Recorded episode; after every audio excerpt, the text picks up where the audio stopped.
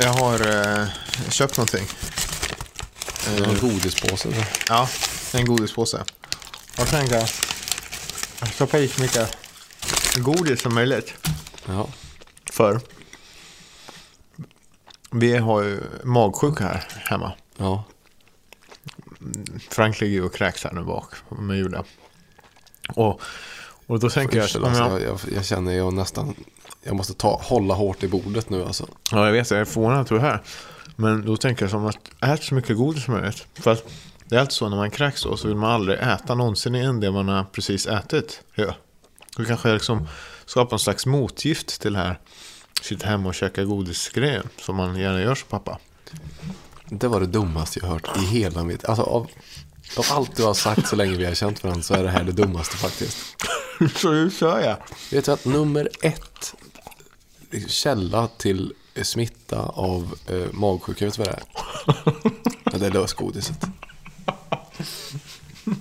Nu alltså, håll hårt i hatten alltså. Nu är det, ja, kokta fläsket stekt. Men vi kör väl igång, vi får se hur länge vi håller.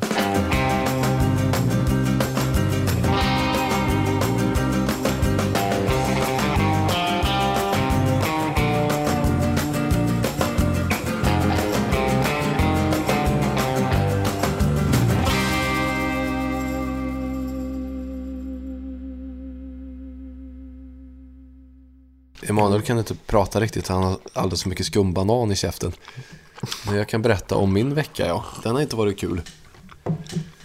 Jag har ju haft... Alltså, Ja, hur är det fatt? ja, vill du börja? Ja, kör på.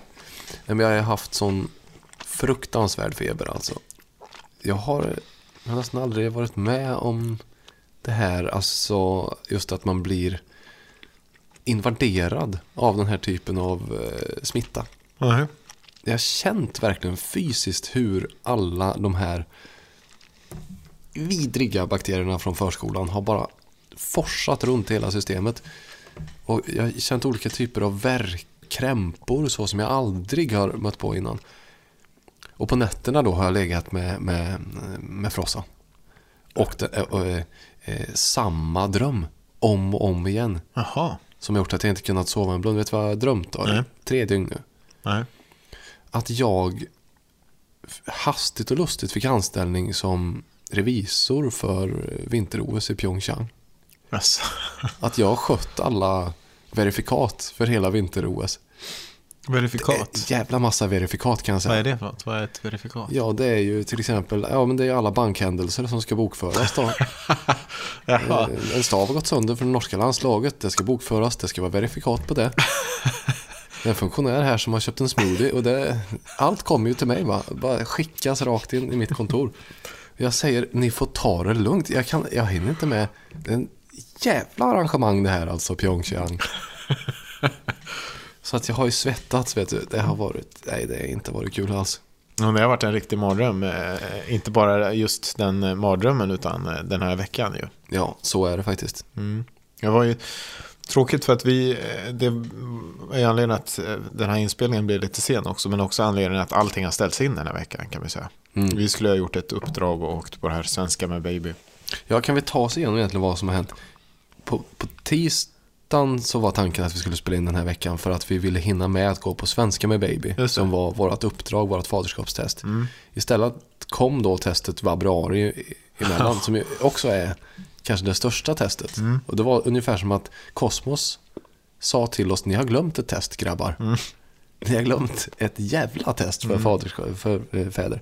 Och det var bra så det kom emellan. Så tisdag var jag out. Måndag var jag out. Onsdag var jag out. Och då bestämdes det sent om sidor att vi kör på torsdag.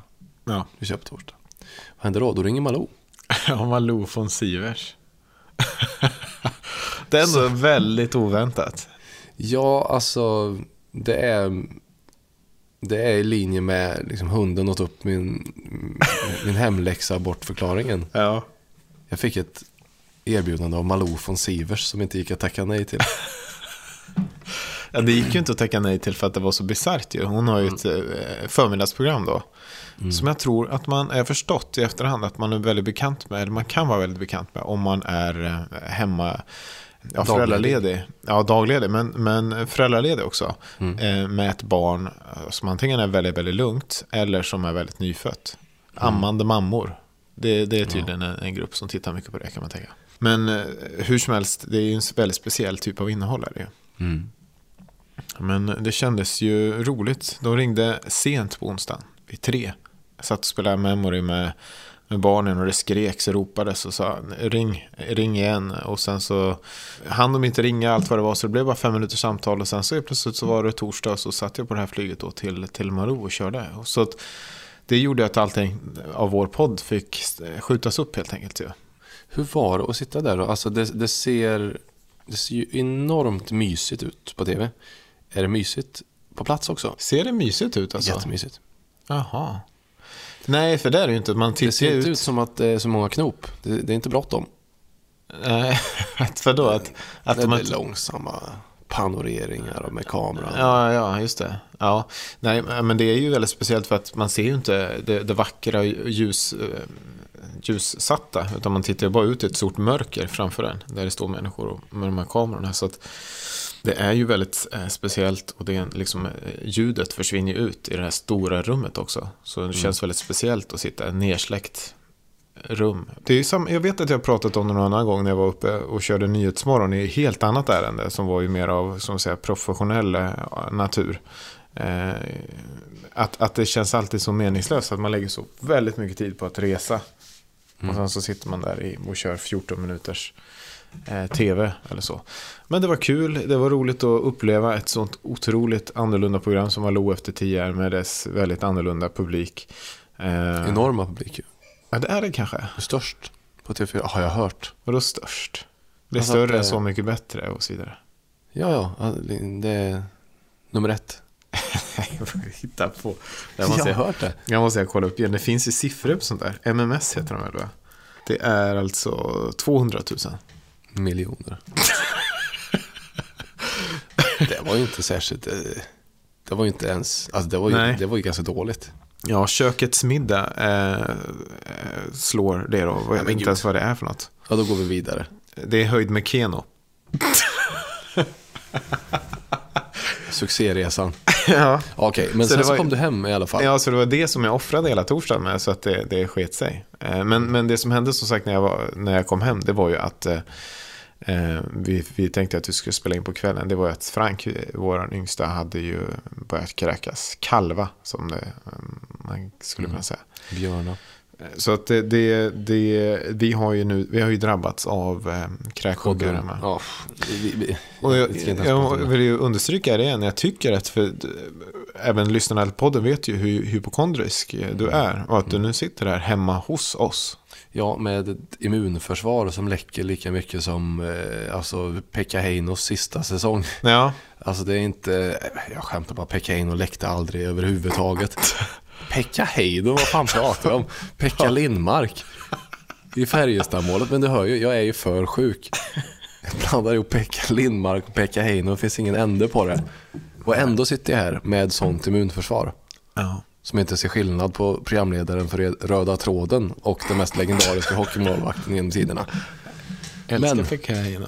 Jag eh, har ju faktiskt jobbat idag och jag kände det är nu eller aldrig. Alltså, får vi inte det här inspelat nu då, blir det, då måste vi ställa in. Ja, Och det, det går bara inte. Vi kan Nej. inte ställa in. nej. Inte, nu Inte när nu. vi har 210 000 lyssnare från Malou.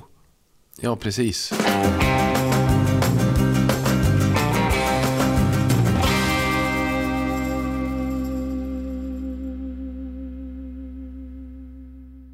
Vet du, när jag låg i den här veckan i alla fall och, och var så här sjuk. Ja, då... Det var som att jag var tvungen att hitta någon, något sätt att eh, få känna mig bättre på. mm. Ehm, och då blev det som, för man tycker ju väldigt synd om sig själv. Mm. Man gör ju det som eh, man. Egentligen, det är ju en Ja, att man- just fördom det. Mm. att man tycker väldigt synd om eh, sig själva och eh, jag tror det stämmer Det är ganska bra. Mm. Eh, Och jag är verkligen inget undantag utan snarare en av dem som kanske tycker mest synd om sig själv. Ja. Och därför när man då ligger så lång tid så, så slog det mig att kanske skulle det vara bra för mig att ta reda på någon som det är mer synd om. Ja. Så det blev något som jag gjorde då under veckan. Att jag gick in på sådana här sajter på internet som listar de mest unika och ovanliga medicinska kuriositeterna. Alltså, ja men de riktigt ovanliga grejerna alltså. Och så kände jag, om jag hittar tre här som jag tycker mer synd om än mig, Mm. så kommer det hjälpa mig på något sätt. För då kan jag åtminstone tänka, ja, jag har det inte som dem i alla fall. Nej. Så jag tänkte, kanske är det här något för de som lyssnar på faderskapstestet är ju säkert sjuka också. Ja. Eh, Det är ju den tiden. Och många eh, andra pappor där ute tycker synd om sig själva. Så jag tänkte, jag ger de här lite som ett, eh, Ett wake-up call. ja, ja eller en liten ammunition att ha med Aha, sig i bakfickan nästa gång djävulskapen slår till helt enkelt. Mm. Så då är det då tre personer som det är mer synd om än oss. Mhm. Vill du höra? Mm. Den första som jag läste om. Charles Osborne, känner du till han? Nej. Han har världsrekordet i att hicka längst. Jo, men det här har du berättat om någon gång. Ja, Vad var det som han- hände? Han eh, skulle lyfta en gris Mm. på 20-talet. 22 tror jag det var. Mhm. Eh, 160 kilos gris va? Mm. Och när han tar i där så är det något som spricker till i huvudet på han. Eh, Så då börjar han hicka då. 40 hickningar i minuten ungefär. Oj. Det är ju nästan en sekund, ja. Det är mycket. Ja, det är mycket. Det är mycket. Det är ju inte hickningar. Det, alltså, det, är, det är ju, det är ju Ja, det är mycket. det är panikångest. hoppas Jag vet sån här Mm. eh, andning som man gör, vad heter det? När man andas. Hyperventilation, Hyperventilation. Precis, ja. ja. Mm. Det är ju nästan snudd på det. Sen hickar han då i 68 år. En eh, 40 gånger i minuten. Ja, i 68 år. På natten också eller? Ja, dygnet runt. De sista åren eh, där så gick det ner till ungefär 20 gånger i minuten tydligen. Men det är ändå Otroligt, ganska mycket. alltså. 1990 i alla fall, tror jag det var, Ja. eh, så, så tar det slut. Då, då slutar häckningarna helt plötsligt. Okej, vad- hur gammal är han då? 96. Men när började han sa att när han var 20, 40? Så dör han året efter då. ja, Eh, så de, de körde från 1900. Jag ska- jag ska se, jag har det här. Eh, det var jag från 1922. Till 1998, vad sa du? Ja, Mm, 5 juni 1990. 1990. Ja, Just det, så att då hade han ju det nästan hela sin livstid. Ja. får man säga. Han är det ju mer synd om. Han är menar det jag. synd om, det får man Mm. ändå säga. S- eh, Sen läste jag om ett fall då med en man, en tysk, som var ja, 55-åring som eh, var med om en, nej 25-åring, eh, som var med om en eh, alpinolycka. Mm. Han hamnade under en ravin, eller lavin heter det. Mm. Men tack och lov så var han ute med en kompis som var eh, sjukvårdare Mm. som kunde återuppliva honom direkt. Så han fick inga men egentligen från den här skadan. Jaha. Eh, Förutom en liten ryckning i eh, mungipan när han pratade. Jaha. Och då detta att han fick kraftiga och akuta epileptiska anfall eh, varje gång han löste sudoku. Eh, Okej. Och det här var ju hans absoluta favoritsysselsättning i livet. Nej.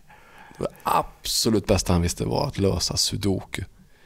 Men det var bara det att den här lavinen hade gjort, han fick syrebrist i hjärnan som gjorde det på ett speciellt sätt. Att han just fick epileptiska anfall när han föreställde sig saker i 3D. Vilket man måste göra för att lösa sudoku då. Jaha. Så han var tvungen att lägga av med det. det då tänker jag att det är mer synd om honom. Men, eh, det här låter som en ding-ding-värld. Är det, är det belagt, belagt alltså? Är Ja, det ja. sant? Mm. Jag läste noggrann eh, Forskning Ja, det finns noggrant beskrivet. Eh, på Flashback? nej, på de här medicinska sajterna. Jaha. Eh, alltså hur... Eh, ja, vad som ligger bakom detta. Ja. Men det var alldeles för avancerat för att jag skulle förstå Ja. mer än så här. Ja. Men han är det mer synd om i alla fall. Och sen så den tredje då eh, är ju den här kvinnan eh, som hon var 55 däremot. Nederländerna kom hon ifrån. Som led av mycket unika besväret ehm, orgasmfot. Ja. Vad är det? Fem, sex, sju gånger om dagen så, så fick hon orgasm då i sin vänsterfot. Jaha, hur går det Eh, ut, till? utan att de bad om det. Vad, vad innebär en or- orgasm i foten? Nej, men det var det här som var grejen. Hon hade fått en nervskada i eh, vänsterfot. Mm. Och tydligen är det så att nerven som registrerar känsla, alltså, eller känsel i fo- fötterna Mm. går in i ryggmärgen på samma höjd som Ah. nerven från eh, vaginan eller den som re- registrerar eh, stimuli i eh, vaginan helt enkelt. Så att det var inte att hon fick själva eh, liksom, orgasmen i foten utan den triggade? Jo, det var så, ja, det kan man säga. eh, hen- Hennes nervskada hade gjort att hennes hjärna förväxlade nerverna mellan vaginan och vänsterfoten Ja, Just det. och fick för sig att när hon blev stimulerad på foten Just det. så fick hon orgasm alltså. Typ Så orgasmen började i vänsterfoten beskrev hon det som och sen så v- vandrade den uppåt genom benet och sen för att sluta då i under livet helt enkelt. Otroligt. Och hon mådde ju piss. Hon var ju så ledsen för det här alltså. Ja. För det var jättesvårt att leva tydligen. ja. Hela tiden bara orgasm i foten, orgasm i vänsterfoten. Fruktansvärt alltså. Så då tänker jag, nästa gång som man mår så här riktigt, riktigt jäkligt. Mm. Att man ändå ska vara glad för att man inte hickar. Mm. Glad för att man ändå kan lösa sudoku. Och glad för att man kan klia sig på foten utan problem. Ja. Det är ändå skönt menar jag. ja.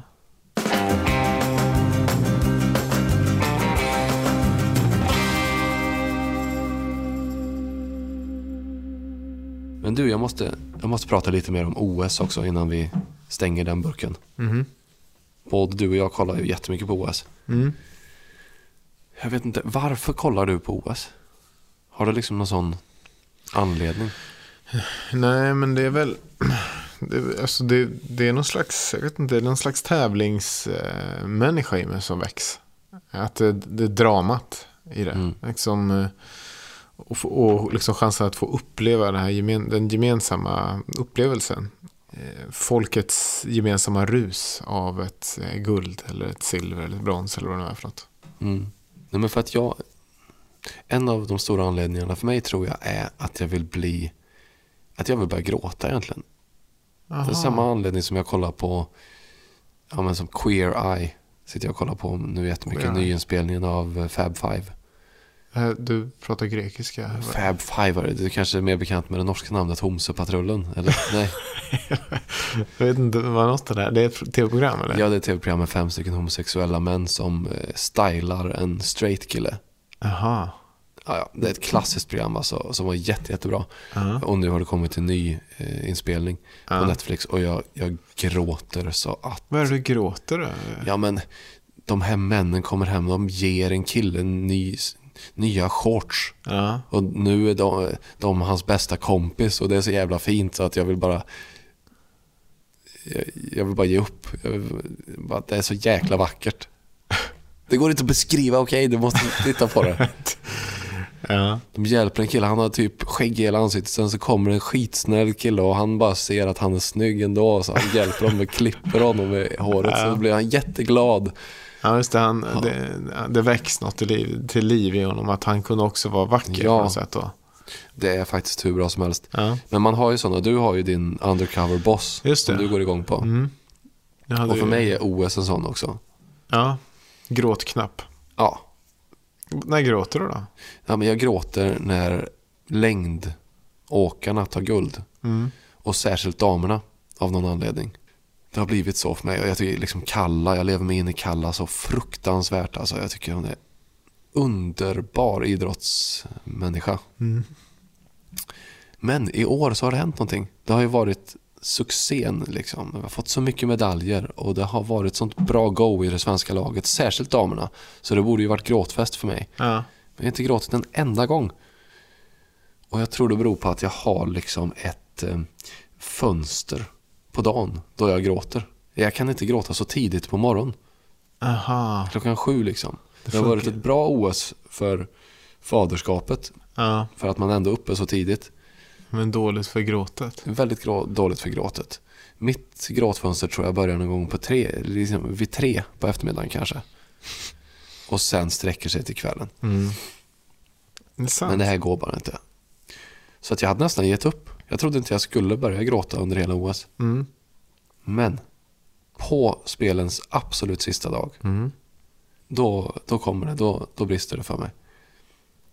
Och det är också så att det brister när jag hör en norska. Det är ju intressant för jag har alltid... En norska. Ja, Men vadå, vad, vad var det, som- vad, hur brast det sista Mm, jag dagen? kommer till det. Aha. Men om man lyssnar nu, man kanske undrar varför jag tar upp det här Ja. i den här podden om faderskapstestet och så vidare. Men det här var ett ögonblick som sa så mycket om vad det innebär att vara förälder. Och tror jag väldigt mycket mer om vad det innebär att vara mamma. Mm. Marit Björgen. Norges absolut, världens absolut bästa vinterolympiker genom alla, alla tider ju. Mhm. Du är ju bekant med henne. Ja, jag ser. Hon har ju vunnit så otroligt många guld i längdspåren. Mm. Gigant verkligen. Och det här var ju hennes sista OS. Mm. Sista dagen så är det då tremilen som är den mest prestigefyllda eh, grenen för damerna. Mm. Och Marit Björgen vinner i sån överlägsen stil som hon nästan aldrig har vunnit förut. Det var ju med flera minuter som hon, som hon vann den tävlingen. Ja. Det var ju avgjort efter, ja, efter ett par kilometer kändes det som. Mm. Så kommer hon i mål. Och jag ser inte ens loppet utan jag lyssnar på radio. Ja. Så hör jag då eh, Radiosportens rap- reporter eh, rusa fram och intervjua henne. Och det är då som, eh, som, ja, men som det brister för mig. Eh, Jag, tänk, jag kan spela upp det. Ja. Jag har tagit ut det här. Du var inne på mycket känslor under de sista 100 meterna här. Kan du beskriva de känslorna? Ja, det har vært eh, Det var mye følelser. Eh, Jeg, vet du, jeg har blitt mamma. og Jeg har aldri vært så lenge borte fra Marius. Det har vært tre uker, og det er klart savnet har vært stort. Det har det. Eh, Så motivasjonen i dag var jo fortere i går, jo fortere kommer jeg til Marius òg, så jeg gleder meg vanvittig til å komme eh, hjem i morgen. Stort grattis! Takk. Alltså, du kanske inte fattar norskan. Nej, det gjorde jag för första inte. Men var det här det som fick dig att gråta alltså? Ja. För att jag tänkte bara, här har vi då en idrottskvinna. Där allt fokus borde vara på henne. Det är hennes sista tävling. Mm. En legendar. Mm. Och hon har kämpat hela året för att nå fram till exakt det här ögonblicket. Mm. Hon har ätit rätt varje morgon. Hon har gjort höghöjdsträning. Hon har k- liksom pressat sin kropp till extremer. Och så får hon frågan efteråt. Vad, vad, vad gav dig motivation där i spåret? Mm. Du vann ju så överlägset. Och hennes svar är då. Jag har blivit mamma nyligen. Och jag saknar min son så otroligt mycket. Min Marius. Jag har aldrig varit ifrån honom så här länge. Jag har aldrig varit ifrån honom i två veckor som nu. Tre veckor. Så min tanke och min motivation i spåret det var att ju fortare jag kommer i mål desto fortare får jag komma hem och hålla Marius. Ja, exakt. Nej men alltså. Det är så vackert så. Jag vet inte vart jag ska ta vägen. Och man fattar ju att det är den ultimata motivationen också. Alla som har ett barn förstår ju det. Att man kan anlita tusentals mentala coacher och tränare och det kommer ändå aldrig vara i närheten av lika starkt som känslan av att man åker eller man tävlar eller man kämpar för sitt barn. Men den andra tanken som slog mig också, vilket var fullt av sorg och det kanske var därför som, som det blev känslosamt för mig också. Det var att jag har svårt att se och svårt att föreställa mig att en man, en manlig olympier eller idrottare överhuvudtaget skulle svara så. Mm. Verkligen. Det, det skulle ju vara Nej, verkligen. Nej, Jag tänkte också på det. Många män har liksom kan använda barn som ursäkt. Eller det är väl mer- mer vanligt att man hör att ja, jag var tvungen att åka hem för, eh, från landslagssamlingen för att min fru födde barn och jag, vill, jag ville vara där. Eller ja, jag undvek att göra det här och det här på grund av att jag hade de här barnen. Men däremot att väva in det i prestationen är väldigt sällsynt.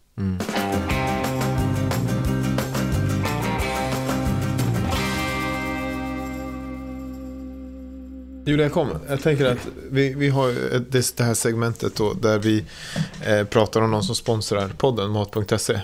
Ehm, du kan väl dra, dra en stol. Det, det vi brukar förklara här är ju varför andra då ska börja använda mat.se. Men du är ju egentligen den i hushållet som eh, är fli, flitigast användare och också den som kanske har haft den starkaste frälsningsupplevelsen av mat.se. Och också den som undrar mest varför det finns folk som inte använder mat.se. Ja, det undrar vi ju alla. Ja.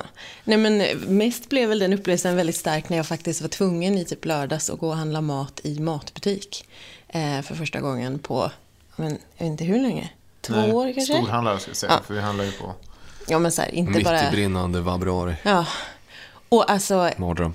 ja, men det tog ju mig två timmar dörr till dörr liksom. Och då var det inte ens uppburet. Och det var hur mycket folk som helst och det är trångt och det var dyrare. Jag älskar den reflektionen. Då var det inte ens uppburet. Som, som om det är liksom, det alltid är det. Men det är ju det med Ja, matintresse. men det är ju liksom, och det blir, det blir en ny liksom, dimension av det också när man får barn och man har blöjor och sånt som ska bäras upp. Och jag som har ganska kass rygg och sen, du gillar ju mjölk väldigt mycket. Eh, Och barnen dricker ju väldigt mycket havremjölk. Alltså det är så här, det är ju tunga grejer liksom. Som jag då eh, bar upp själv.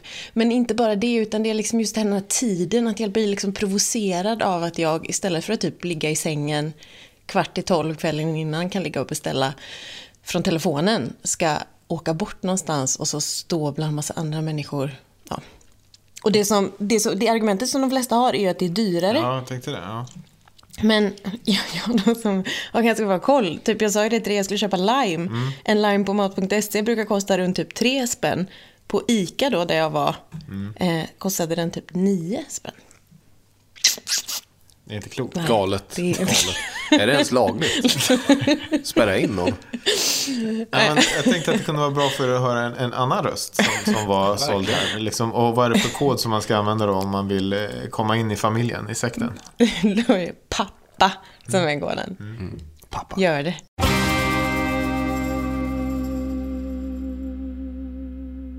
Vad har du för relation till 1177?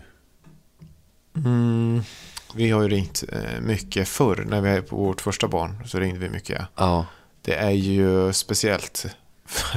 väldigt speciellt. ja. Ja, Har ni ringt mycket nu eller?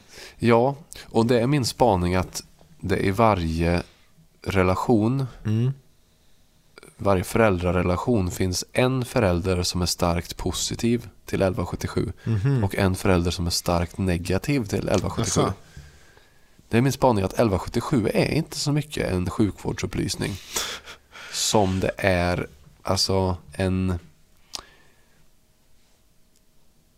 ett medel i svenska relationers eh, gräl om sjukdomar. Det är ett maktmedel.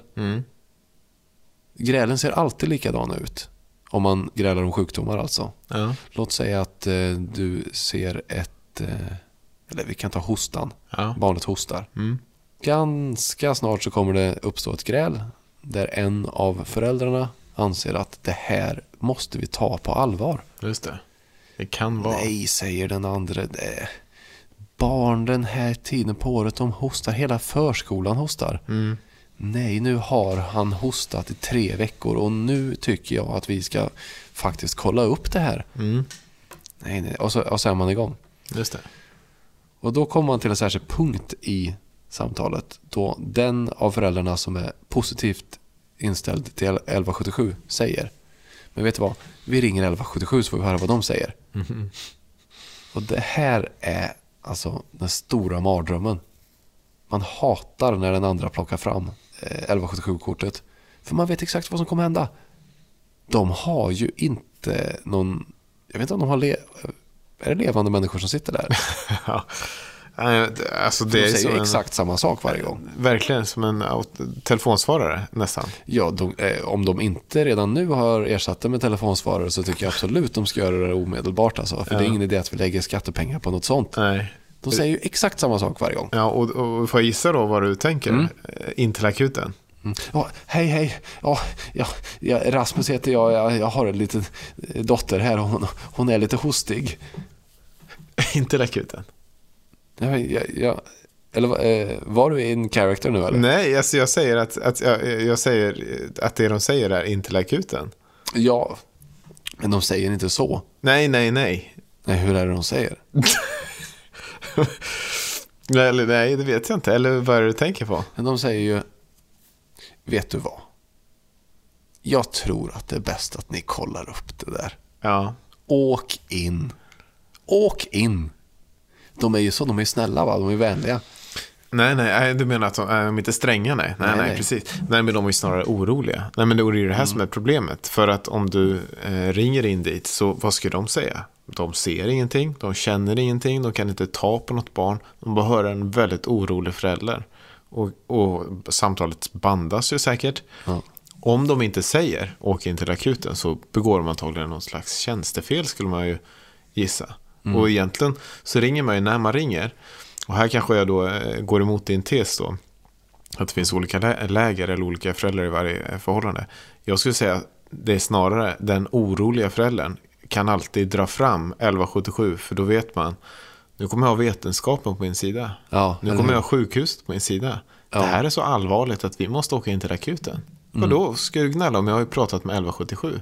Ja, precis. Så det, det är ju det som är det, det kodrödkortet som man kan slänga in. Ja, Mm. okej. Tror du inte på mig?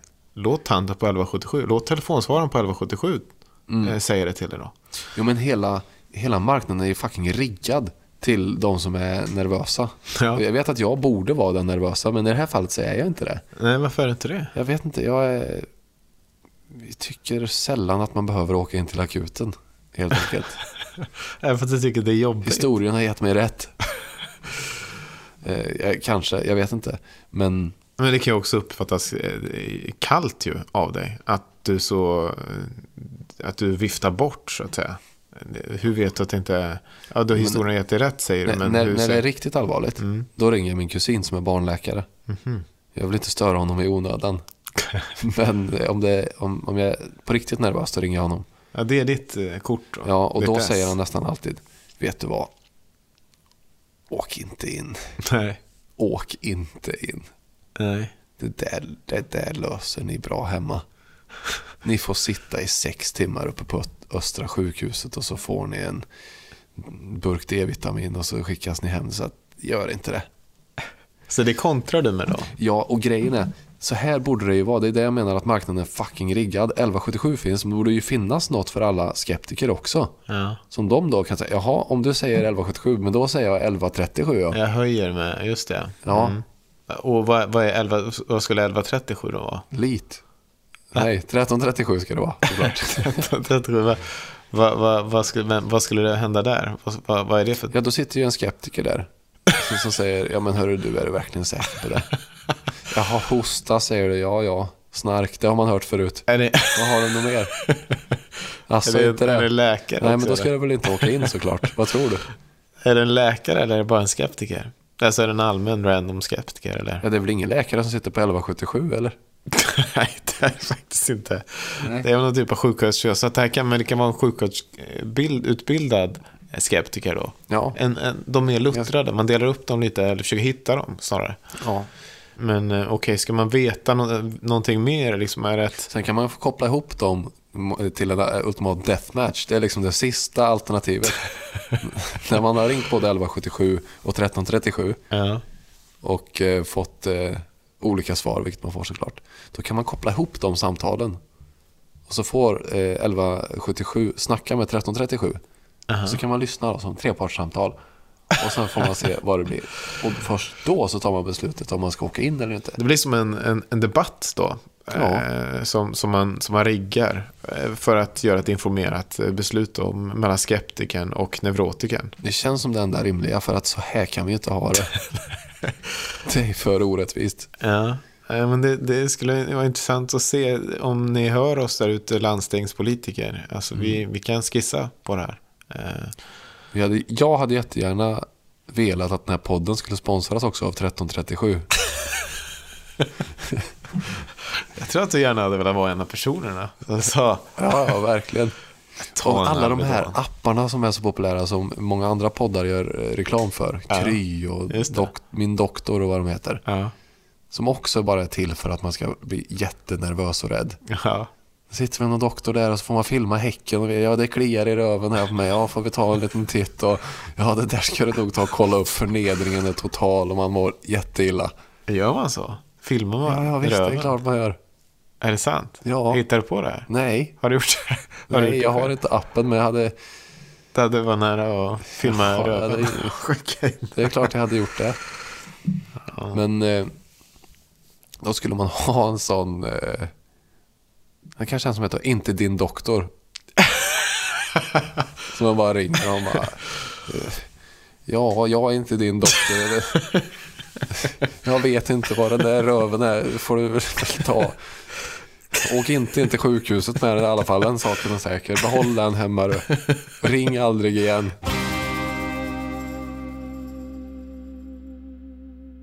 På tal om doktor och sjukdom och så vidare. Jag tror nästan den här grabben måste hem och... Ja.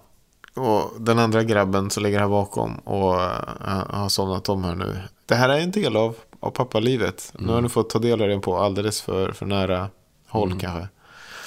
Men eh, Den hittills allra värsta delen av pappalivet är det som vi har fått erfara den här veckan. ja, för dig är det verkligen så. Alltså, som har varit så otroligt sängliggande. Men vi hoppas på bättre tider till veckan. Det, det blir det. Ehm, Vad underbart det är att ni lyssnar. Vi hade ju verkligen önskat att eh, det blev ännu fler också. Så ni får hemskt gärna tipsa någon om ni vill. vi finns på internet. Man söker på Faderskapshästet på våra olika sociala medier. Eh, följ oss där, sprid ordet och var vår vän. Eller sprid inte ordet, men var aldrig vår ovän. jag menar, men det är ju eh, frivilligt menar jag.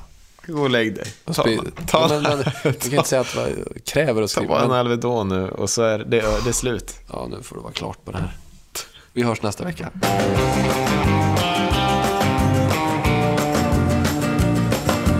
Faderskapstestet produceras av Munk.